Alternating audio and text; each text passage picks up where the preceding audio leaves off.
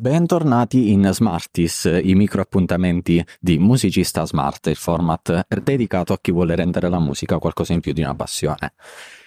Oggi vi vorrei parlare di ciò che è stato annunciato nei giorni scorsi da Spotify durante l'evento Sound On, che è l'evento in cui eh, appunto Spotify comunica le, le, novità introdotte o che verranno introdotte a breve eh, sulla sua piattaforma.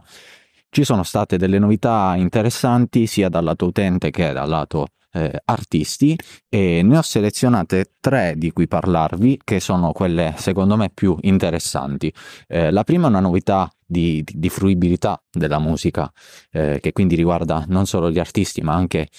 gli utenti. infatti Spotify introdurrà gradualmente un feed in stile TikTok, eh, in cui appunto verranno proposti dei brani in linea con i propri gusti musicali e gli utenti appunto potranno scorrere eh, a modi eh, TikTok eh, questo feed su, su, Spotify per scoprire dei nuovi brani, non per forza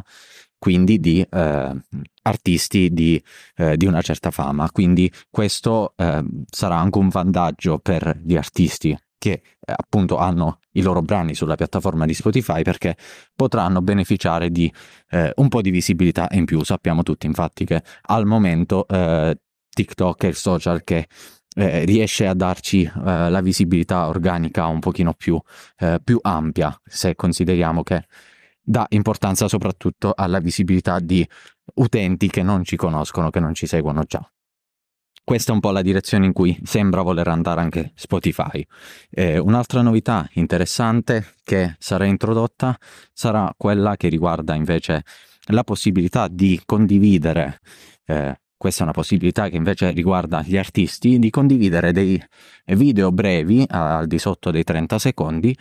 che saranno disponibili non per 24 ore come accade ad esempio per le storie su Instagram, ma per diversi giorni. E quindi saranno dei video che permetteranno di creare una sorta di eh, relazione con, con, i propri fan, con i propri utenti, per svelare quindi eh, retroscena dietro le uscite, eh, oppure per annunciare nuove uscite in programma e fare comunicazioni di questo tipo. È una novità molto interessante di cui già si sentiva parlare nell'aria e che avevo già previsto in alcuni dei contenuti che, che vi ho portato qui sopra in passato. Un'ultima novità invece di cui vi vorrei parlare riguarda le nuove uscite, in particolare i pre-save. Perché? Perché la pagina dei pre-save eh, subirà delle importanti modifiche, diventerà una sorta di landing page in cui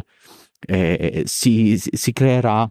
del movimento intorno alla nostra prossima uscita. Quindi non ci sarà solo un countdown sulla